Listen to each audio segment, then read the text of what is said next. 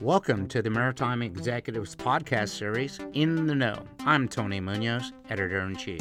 Our Executive Corner podcast will provide conversations with top executives concerning events and issues that are shaping our industry today. We will also bring you up to speed with the latest news and editorials covered by the Maritime Executive. Welcome to the Maritime Executive Magazine podcast series, In the Know. I'm Paul Benecki. In this episode, editor in chief Tony Munoz is joined by the CEO of DNVGL Maritime, Knut Orbeck Nilssen, for a conversation on the role of class in the COVID 19 era. Listen in on their discussion for the details.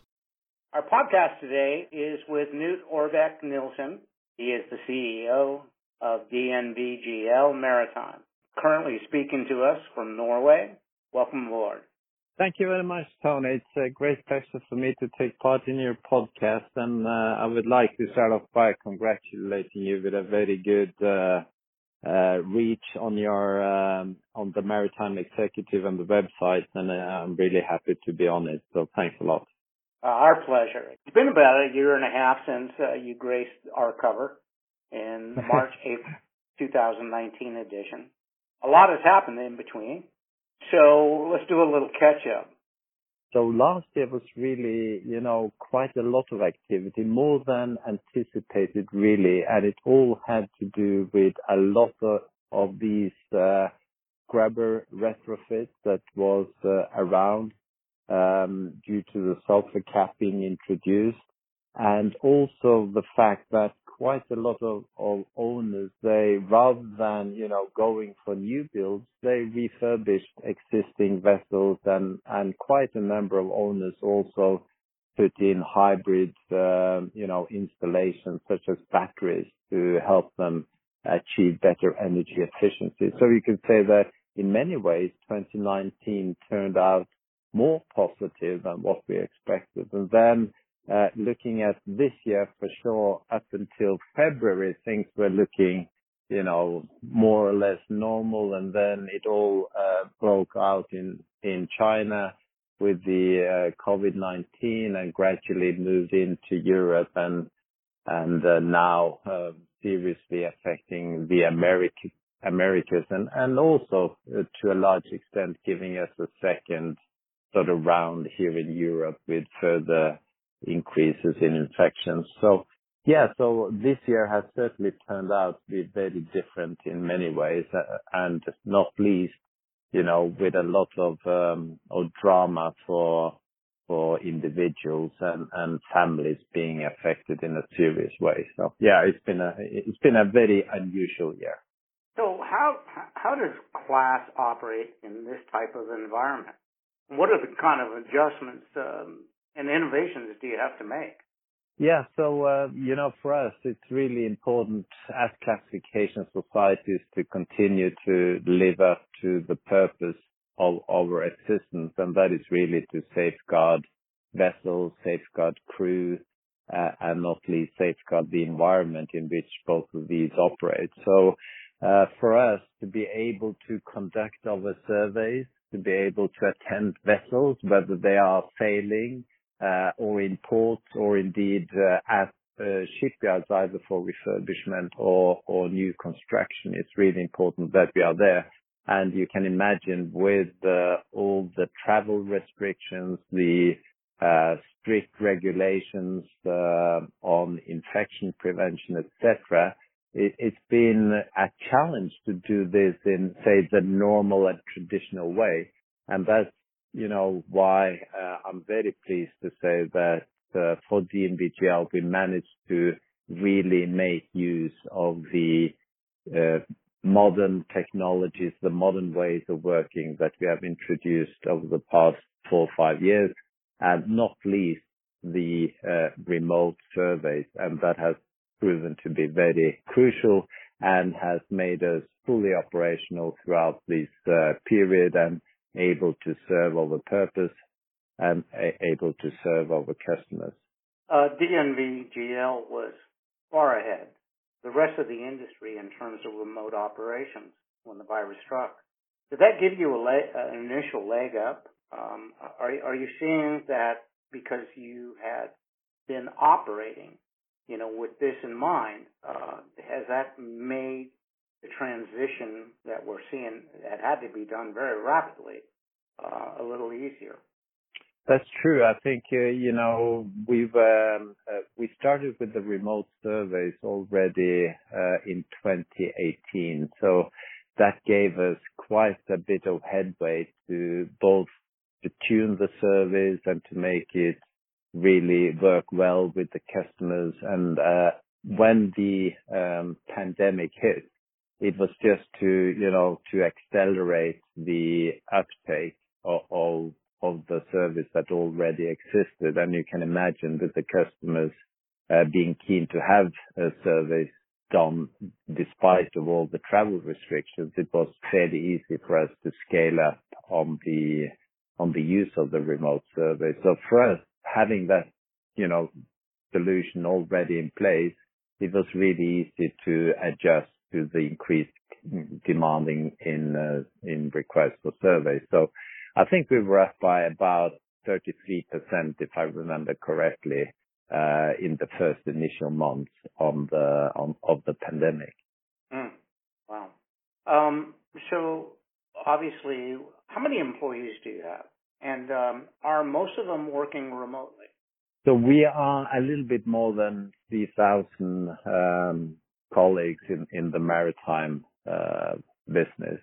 And um, it varies a lot. You know, in China these days, the situation is very much under control, and I would say that most people are back to sort of normal uh, working from the office. Also, in China, the the living conditions is a little bit less spacious, to put it that way, compared to Europe or, or, or North America.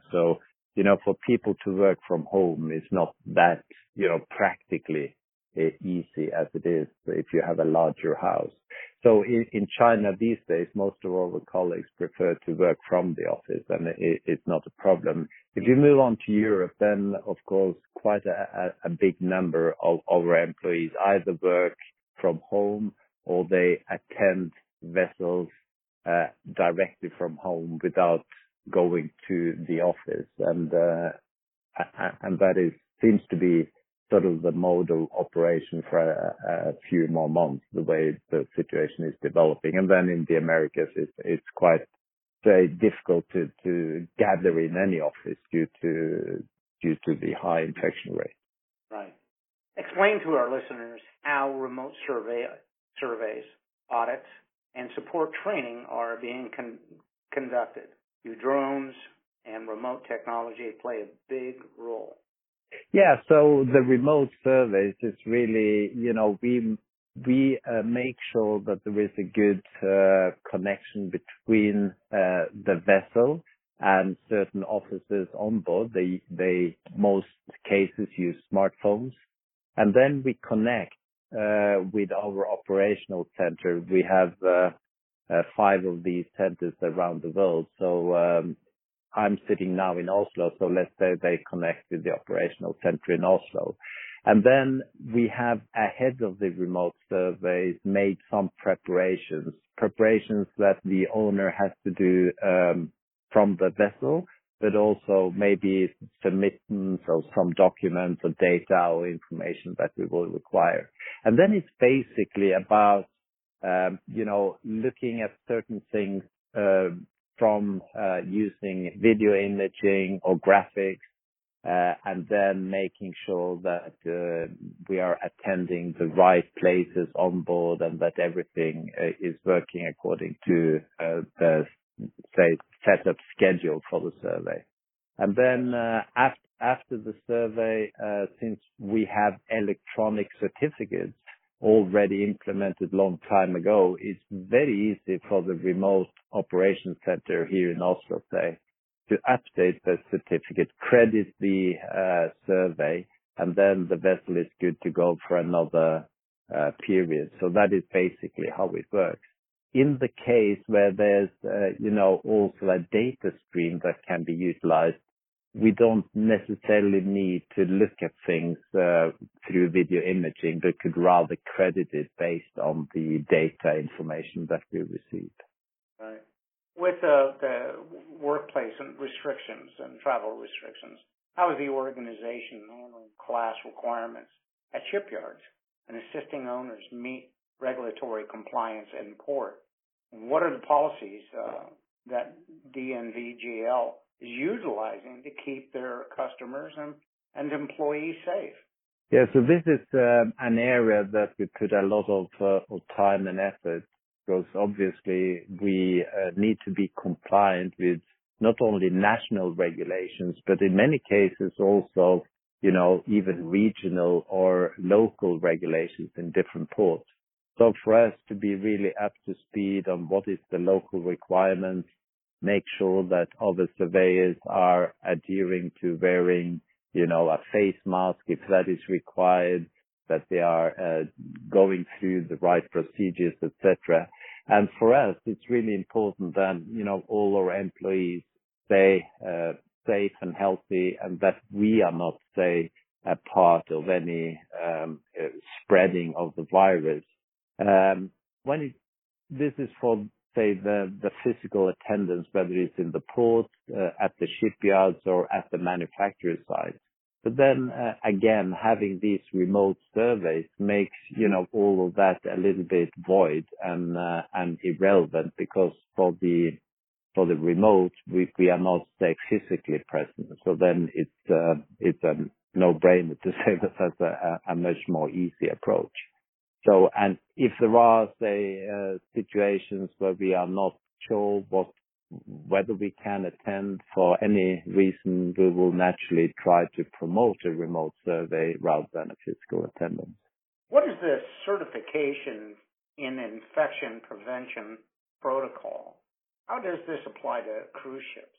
Yeah, so this is quite an, an innovative approach that we have um, uh, come up with during the pandemic. And um, maybe what is not so obvious to many of the, the audience that might listen in or read uh, the Maritime Executive is that DNVGL is also uh, big in uh, the health sector. So we are actually certifying hospitals and quite a number of them in the U.S. actually, uh, for um, infection prevention protocols. So what happened was that when this pandemic set out, and it was much more important to control infection uh, on board cruise vessels, we thought it would be a great idea to take some of our medical experts and put them together with some of our surveyors and maritime experts to come up with a tailor-made program for the cruise industry to restore both customer but also stakeholder confidence.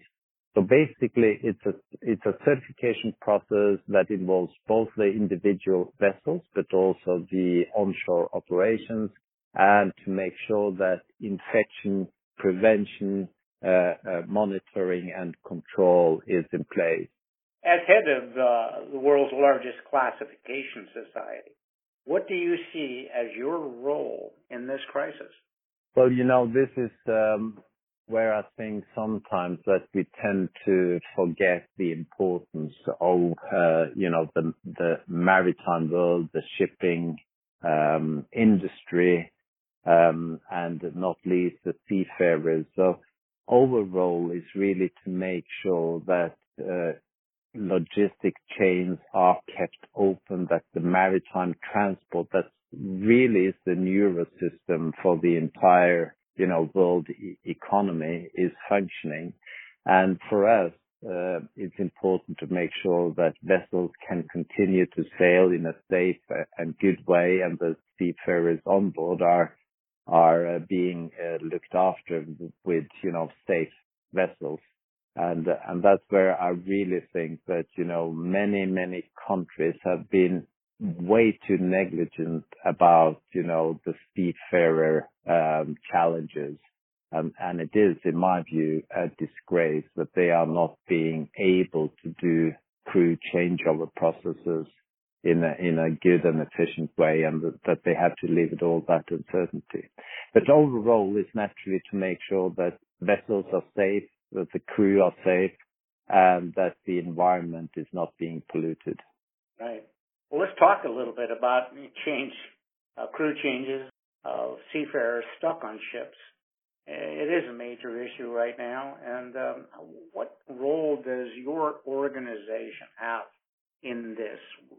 Uh, I mean, are you really involved with the seafarers uh, in terms of getting them off ships or or providing them with care? What exactly is uh, DNVGL doing on that front? Yeah.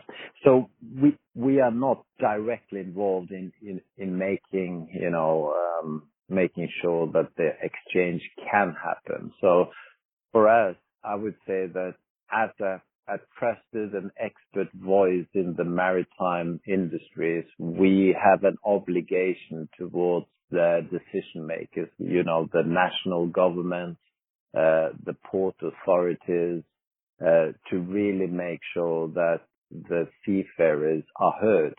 Because, you know, in many cases, the, the seafarers are out at sea, not seen, not heard, and um, it's really unheard of that they have not been looked after. And in many cases, they have not even been, you know, defined as essential um, personnel.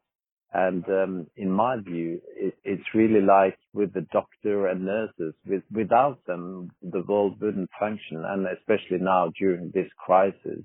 And um, who would have uh, accepted that doctor and nurses could not return uh, home to their families after their shift? So, I mean, we don't have any sort of direct role, but I think as a major um, voice in the maritime world, we should also speak up uh, for the seafarers and, and really try to influence governments and, and the decision makers to, you know, come to come to better solutions that have been uh, reached so far. So, what are the key takeaways do you see coming out of the pandemic?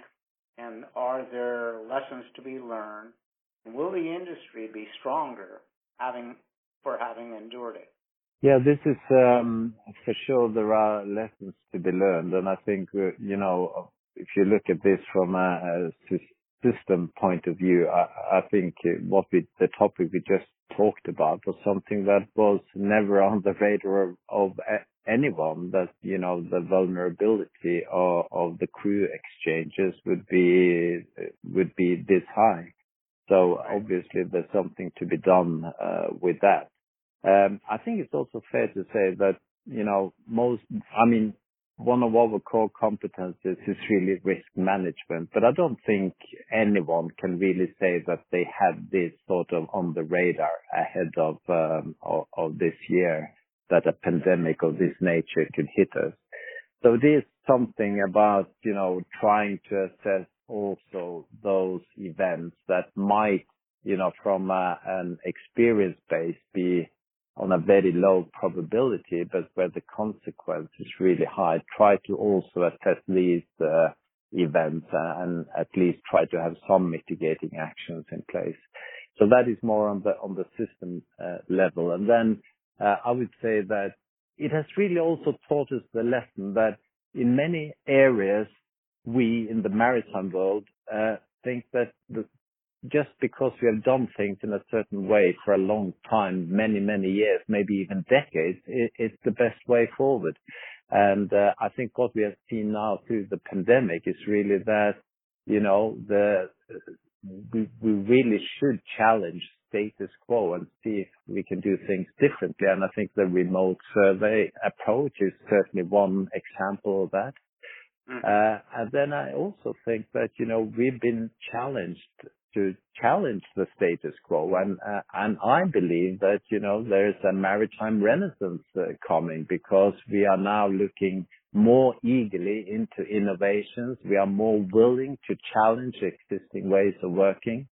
And uh, I think it's uh, it's an opportunity now to really, you know, uh, bring the maritime industry forward. And and digitalization has certainly accelerated and is turbocharged by half a decade in my view. So I expect that this decade will be, you know, full of innovations, full of new ideas and, uh, and that will, you know, set its mark in history as the maritime renaissance. So I'm, I'm optimistic in that sense, but of course we have to get through the, this pandemic. Yes, yes. Well, I want to thank you for such a great interview. Um, do you have any final message to our listeners? Something that we can be hopeful about? I think it's it's easy, you know, during a crisis to to think that there's no way out, that there's no light at the end of the tunnel. So um, we should just remind ourselves that uh, you know the the sun will come up again, and uh, this maritime renaissance that I, I'm talking about, I think will create a lot of exciting opportunities. So let's just be, you know, let's stay safe. Let's get through this uh, ordeal and then uh, grasp the opportunities uh, when when the sun is uh, rising again. Outstanding. Well, Mr. Orvik Nilssen, we very much appreciate your time. Thank you very much. Thank you, Tony. It's been a pleasure. Thank you a lot. Thank you for listening to In the Know, the Maritime Executive Magazine podcast. We hope you'll join us again for our next exciting discussion on maritime technology, business, and policy. In the meantime, please visit us online at www.maritime-executive.com for the latest news and views from around the industry.